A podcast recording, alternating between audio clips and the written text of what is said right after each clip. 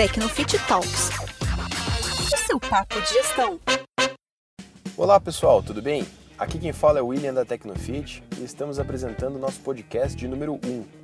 Para você que é gestor e empreendedor no mercado fitness, siga nosso podcast, fique por dentro de muito conteúdo feito por profissionais da área e também de especialistas em gestão.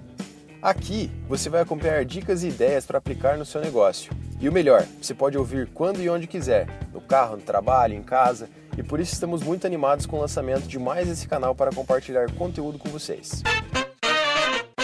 Para estrear nosso podcast, estamos aqui com o Herbert Oliveira, que inclusive já é um super parceiro nosso no portal Interação Fitness. O Herbert já atuava há mais de 15 anos no mercado fitness e teve experiências que vão desde estagiário até proprietário de academia e há mais de cinco anos está atuando como consultor em gestão de projetos para desenvolvimento estratégico, estruturação de processos e capacitações. Fala William, tudo bem? Gostaria de agradecer mais uma vez por mais um convite aí, a gente poder realizar esse trabalho juntos. Então, o bate-papo com o nosso convidado de hoje vai ser sobre como atrair novos clientes para o seu negócio fitness, como reter esses novos alunos, além de dicas de gestão e marketing para você aplicar. Conta um pouquinho para a gente o que, que a maioria das pessoas que estão buscando um box de crossfit, uma academia, um estúdio de pilates ou outros negócios esperam encontrar nesses ambientes? Quais são os principais atrativos e quesitos mais valorizados por eles? Legal, William. Então, bom, as pessoas que estão buscando hoje a atividade física, na sua maioria são pessoas que não estão praticando atividades físicas, né? Então, se nós formos aí considerar que nós temos em média hoje 5% no máximo aí da população brasileira praticando atividade física. Então, a gente imagina aí que nós temos um grande universo de pessoas que não tiveram contato nenhum com a prática de atividades físicas, independente de ser em academia ou de ser por conta própria. E sem sombra de dúvidas, eu posso te dizer que essas pessoas elas estão buscando é, ter o seu problema resolvido. Ela está buscando alguém que entenda o problema que ela tem e que consiga atender esse problema da forma mais personalizada possível. É, então, é, no, no meu ponto de vista, essas pessoas buscam cada vez mais, e isso reflexo também do comportamento de um consumidor, né, de nós todos, muito mais criterioso na hora da sua escolha. É, ele já não aceita mais é, serviços e produtos com má qualidade. Então a gente sempre busca é, ter referências primeiro e depois também é, ver qual, qual a, a empresa, né, qual o produto, qual a prestadora de serviço que vai resolver o seu problema da forma mais direcionada e personalizada possível para o que ele tem de exigências e o que ele tem de expectativas. E existe algum cuidado especial ou característica que deve ser levada em conta nessa etapa? Isso no que se diz respeito à diferenciação de serviços por modalidade? E você pode nos dar alguns exemplos? Olha, em relação à diferenciação, eu acredito que o primeiro passo é você realmente identificar quem você quer atender com, com o seu serviço. E isso é uma primeira tarefa e eu costumo dizer que é a mais difícil, que é você determinar o público que você realmente quer atender, para você não ficar tentando atender a todos e não atender nenhum, ou atender a todos de forma não completa. Então eu acredito que esse primeiro passo de posicionamento, ele deve ser um exercício feito antes até de você criar o seu leque de opções. A partir desse momento, você consegue criar produtos e programas determinados para diferentes objetivos. Essa criação de, de programas, programa de emagrecimento, programa de fortalecimento, de qualidade de vida, é, esses programas eles facilitam e muito a decisão do cliente e ele cria uma percepção na cabeça do cliente de organização. É, ele percebe que sua empresa tem uma organização em relação ao que ela está ofertando.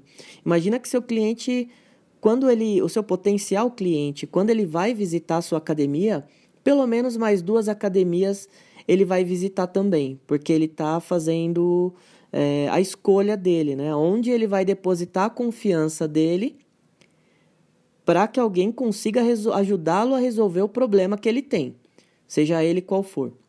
em relação à prática de atividades físicas. Se ele visita três empresas, uma das empresas, que eu espero que seja a sua, ela tem muito bem determinado o que ela entrega, como é o programa, qual o prazo, para quem, é, é para quem é direcionado aquele programa. E ele visita outras duas que não possuem esse tipo de, de abordagem inicial, você tem um potencial incrível de poder é, conquistar a confiança desse cliente para ele se matricular com você. Então, eu sempre costumo dizer, os detalhes, eles são o ponto determinante para o cliente fechar ou não fechar o plano dentro da sua academia. Desde a hora que ele encontra você na internet até o momento que ele vai até lá e ele é abordado pela sua consultora de vendas, pela sua equipe técnica, enfim, seja qual for a abordagem que ele vai ter, mas os detalhes são os determinantes, é onde ele vai fazer o critério de decisão dele. É, com certeza. E do ponto de vista do dono do negócio, qual é a melhor maneira de se preparar para receber esses clientes? Ou seja, como você acha que seria um passo a passo eficiente para encantar um novo aluno que acabou de se matricular e não correr o risco de perdê-lo nos meses seguintes? Olha, o gestor tem que ter muito bem entendido que existem dois momentos críticos de evasão dos alunos quando eles se matriculam na academia. Então, eu costumo é, definir o primeiro momento, que é mais crítico, ali entre os 45 e os 90 primeiros dias que ele, que ele se matriculou. Tá? Então, até os 45 dias, a gente tem aquela fase de acomodação, eu chamo, né? Que o aluno ele está ele está chegando na academia, ele está conhecendo o ambiente, conhecendo as pessoas e ele está em análise. Ele está analisando tudo. Ele está analisando atendimento, está tá, analisando a flexibilidade é, de dias, de horários, limpeza, uma série de fatores. Né? Tecnologias envolvidas também dentro da, da academia que ele escolheu. Então ele está analisando tudo isso, o ambiente, as pessoas que frequentam. Dos 45 aos 90, quando eu falo período, primeiro período crítico de evasão, não necessariamente o aluno ele, ele cancela o plano dele, mas ele simplesmente para de frequentar. A gente sabe que todo mundo, quando toma a decisão de praticar atividade física, seja quem não frequentou ou quem já frequentou e está retomando, a gente tem a tendência de começar a se policiar mais em relação a as suas práticas, né? Então você começa a comer um pouco melhor, vai no mercado já escolhe um produto melhor, é, compra uma vestimenta adequada para ir na academia, para quem já treinou, de repente uma camiseta nova, para quem nunca treinou, vai criar ali o seu, o seu kit academia, né? Então, isso ali até os 45 dias vai muito bem. Dos 45 aos 90, ele já fez a sua análise inicial e ele já consegue é, identificar se realmente ali o problema dele vai ser resolvido ou não e se tem alguém que motive ele a permanecer depois desse período. Tudo isso de forma muito subliminar, muito inconsciente, mas é isso que está acontecendo. E dos 90 aos 180 dias, então do terceiro ao sexto mês, é o segundo período crítico. Ele pode ter se mantido ali no primeiro período, mas depois ele também vai ter que começar a perceber mais resultados do que aqueles iniciais. E a gente sabe que é, os resultados iniciais eles aparecem de uma forma até breve, mas depois começa a ficar mais difícil. E aí o fator motivacional externo, né? Quem está do lado de fora ali acompanhando ele, o, o professor, o coach, enfim, esse, essa pessoa vai ter papel fundamental na manutenção desse aluno. Então, o que, eu, o que eu penso é que o gestor tem que ter muito bem entendido que algum tipo de resultado tem que aparecer para esse cliente dentro desses períodos críticos de evasão. Então, dos 45 aos 90 dias, é obrigação da academia, obrigação de quem está acompanhando é, apresentar para esse aluno algum tipo de comparação entre o período de quando ele entrou né, na academia até o momento, o que aconteceu, e no segundo, no segundo período também. Então, o, o que eu sugiro é que dê atenção total para esse novo cliente nos seis primeiros meses, Então, pensando no, nos 45 a 90, ele tem que ter alguma coisa ali que mostre o que aconteceu dentro desse período. E quando a gente fala sobre resultados, né, que é esse, esse é a questão, não necessariamente você precisa apresentar para ele resultados estéticos. É, você pode apresentar resultados cognitivos, como, por exemplo, melhora da, da autoestima, melhora da autoimagem, está é, do, dormindo melhor, é, disposição diária. São vários fatores que a gente consegue apresentar para ele que os resultados, esses resultados são muito mais rápidos do que, por exemplo, um centímetro na fita métrica ou 4% de percentual de gordura. Se a gente ficar apegado a esses fatores simplesmente, nós estamos perdendo uma grande oportunidade de mostrar outros resultados que são tão importantes quanto os resultados físicos e estéticos e que vão fazer toda a diferença para que esse aluno ele permaneça na sua jornada de prática de atividades físicas, junto com, com a nossa empresa. Esses pontos que você levantou são muito importantes, Herbert. E seria interessante para os gestores que estão nos ouvindo agora você também falar de exemplos do que não se deve fazer. Pode contar com base em situações que você tenha vivenciado na área. Você teria alguns exemplos para dividir com a gente? Bom, vou procurar resumir em dois itens aqui do que não fazer. Eu acredito que a primeira coisa é você nunca deixar de assistir o seu aluno, nunca deixe ele por conta própria. Se ele estiver faltando, entre em contato com ele. Se você não tem um programa de acompanhamento de resultados que esse aluno está tendo, com uma periodicidade determinada, implanta agora, porque tudo vira ambiente comum. O aluno ele entra com um objetivo, você faz ele alcançar aquele objetivo, só que aí você não fez é, uma anamnese inicial, não fez algum tipo de, de avaliação inicial, enfim, você não teve os parâmetros iniciais. Com isso, você não vai ter um comparativo daqui a algum tempo e você não vai ter um histórico de acompanhamento desse aluno. Isso é muito ruim, porque daqui a algum tempo ele nem vai lembrar que ele teve os resultados iniciais que ele teve. Ele vai simplesmente parecer que ele sempre esteve daquela forma com que ele foi buscar a academia. Então, o primeiro item é nunca deixe de acompanhar e apresentar para os seus alunos os resultados que eles tiveram, em que fase você está e qual é a próxima meta. Porque você precisa ter o próximo passo para que ele continue motivado a continuar na jornada dele. O segundo item é nunca deixe de capacitar seus professores, seus colaboradores, enfim, toda a sua equipe para que eles sempre saibam o que eles têm que fazer e para que eles sempre saibam que você está acompanhando se realmente o que foi combinado está sendo cumprido. É muito ruim quando você tem uma equipe que ela não tenha direção e não é não é raro. Às vezes você começa, eu, eu começo algum projeto e e às vezes o gestor ele está assim querendo trocar a equipe inteira porque a equipe não está tendo resultados.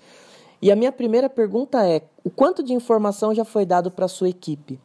Né? Quantas reuniões de equipe você já fez? Quantos treinamentos? Quantas capacitações? O quanto sua equipe está alinhada em relação ao que você realmente espera que eles façam? E hum, também não é raro a quantidade de vezes que a gente identifica é, equipes que têm reunião é, a cada um ano, ou, ou em toda a existência da empresa, nunca teve uma reunião de equipe, nunca teve um feedback individual, e aí fica difícil de você cobrar que a equipe não está dando resultados. Então, o segundo item é deixe bem claro para a sua equipe, tenha uma comunicação bem clara do que eles realmente têm que fazer, determina com com qual frequência você vai acompanhar isso, quais vão ser os seus pontos de conferência para saber se o que foi combinado está realmente sendo executado e sempre alimente eles com informações novas através, através de seminários, cursos, é, capacitações. E isso não necessariamente você precisa ter um, um agente externo, né, um, um consultor ou alguém que vai dar uma palestra de fora. O próprio gestor pode determinar, pode trazer conteúdo né, novo para essa equipe. Então, esses são os dois itens que eu considero que não podem deixar de ser feitos de forma alguma, porque compromete é, o sistema como um todo. Agora, voltando ao tópico principal e direcionando mais para as questões do marketing, quais seriam as práticas mais indicadas para o gestor prospectar e converter potenciais clientes? Olha, quando a gente fala em marketing, é, pensando aí em gerar interesse de potenciais clientes para que isso é, se converta em aluno, eu sempre penso no marketing integrado entre online e offline. Eu não acredito que um somente ele supra a necessidade, em nem online nem só offline. Então, é, pensando aí no marketing offline, quando a gente fala não necessariamente só de panfletagem local, mas a gente está falando também aí de ações locais em parcerias com comércios locais, com empresas, que podem gerar é, muitos clientes para vocês, né, para as academias que, que estão fazendo esse tipo de ação. E às vezes dá mais resultado do que o marketing é, feito de forma online. Quando a gente pensa aí num raio de atuação, os raios primários aí, né? Eu, eu sempre penso no raio primário 1 e no raio primário 2. Aí vai depender da região, depende da configuração geográfica, né? Mas a gente sabe que o raio primário ele vai concentrar cerca ali de 60 a 65% do seu total de clientes e o secundário a diferença disso, né? De 40 a 35%.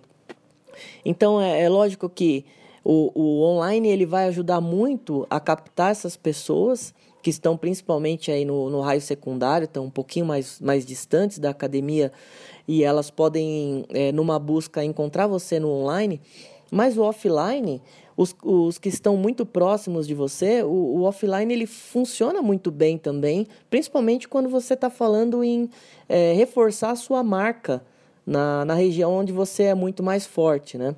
Às vezes você pode ter um vizinho e você está fazendo só ação online e o vizinho não é tão digital assim.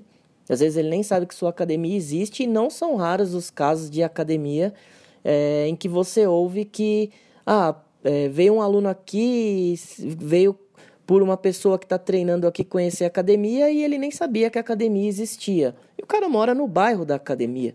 Né? Então, não só o online funciona. Agora, se eu posso sugerir uma ação de marketing que ela é muito efetiva é pouquíssimo utilizada, é, até por uma questão cultural mesmo nas academias, de achar de que, de que realmente pode incomodar ou que não é, não é tão efetivo assim.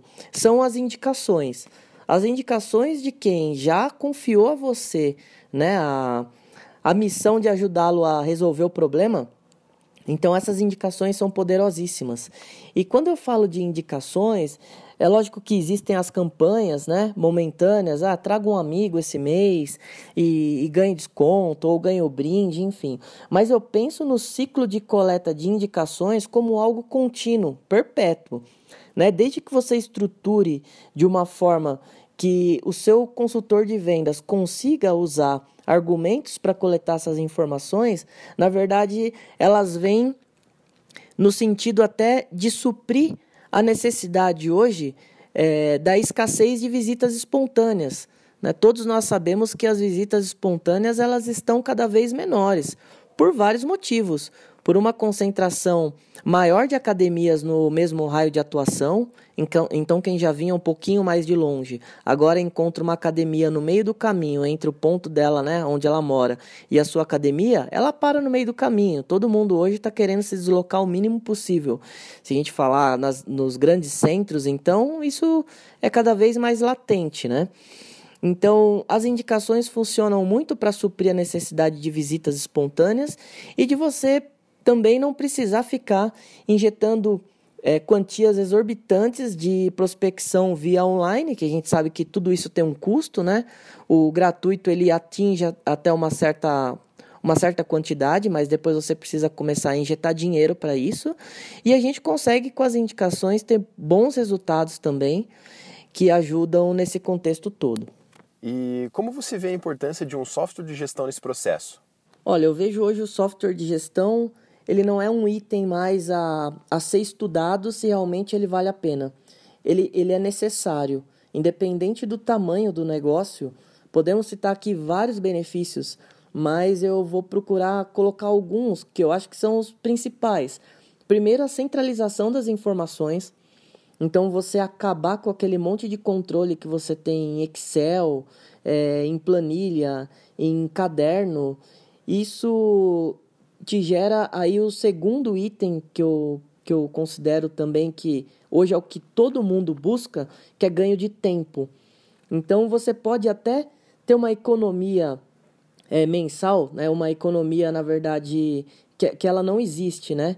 financeira por você não ter um software de gestão, mas assim, com certeza as horas de gestão que você vai gastar para poder acompanhar todos os seus controles manuais, que muitas vezes aquele caderninho que era para estar tá na gaveta da recepção, que já não está na gaveta da recepção, aquela anotação que era para lembrar que tinha que ser feita e alguém não lembrou.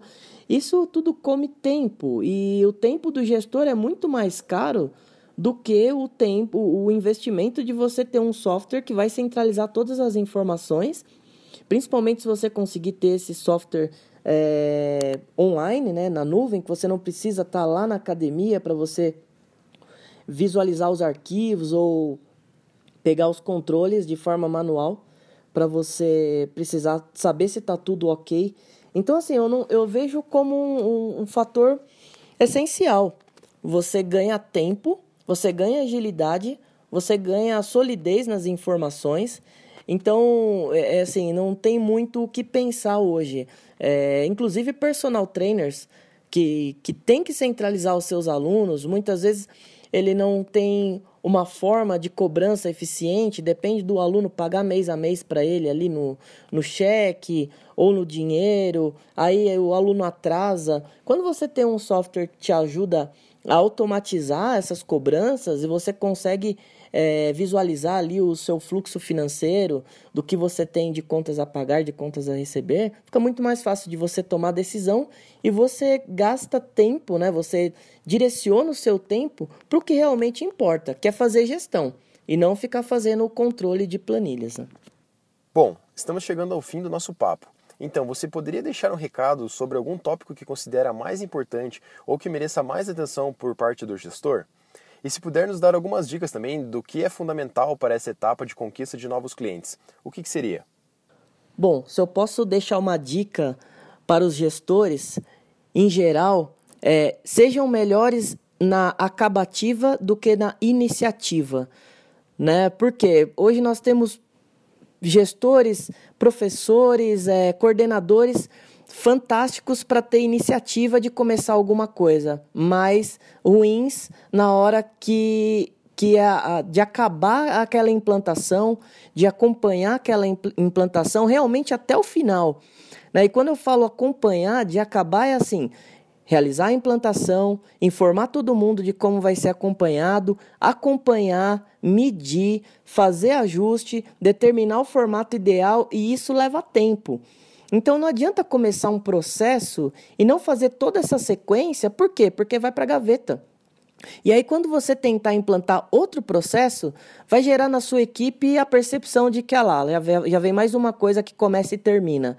Por quê? Porque ele teve a referência da, da, da versão anterior. Né? Foi implantado, mas não foi acompanhado, não foi acabado né? não foi maturado aquele processo. O processo, a implantação, o método, tudo isso demora tempo para consolidar. Não é da noite para o dia. Então, assim, é menos iniciativa e mais acabativa. For fazer uma implantação, implanta até o fim, mostra para todo mundo como vai ser acompanhado, acompanha efetivamente, mede, né? mostra para todo mundo o que vai se ganhar quando a gente fizer da forma certa e o que nós vamos perder quando é, não for feito. E aí, a partir daí, você começa a consolidar melhor as suas implantações. Herbert, valeu pela participação. A nossa conversa foi muito boa e bastante proveitosa. Tenho certeza que contribuiu muito para os nossos ouvintes. Eu agradeço mais uma vez pelo convite. Espero que nós possamos é, fazer outros projetos como esse e que o conteúdo seja de grande proveito para os gestores no seu dia a dia. Até mais. Pessoal, espero que tenham gostado. Tivemos muitas dicas para vocês levarem para a sua gestão na prática. Ficamos por aqui e continue nos acompanhando. E até a próxima. Tecnofit Talks. O seu papo de gestão.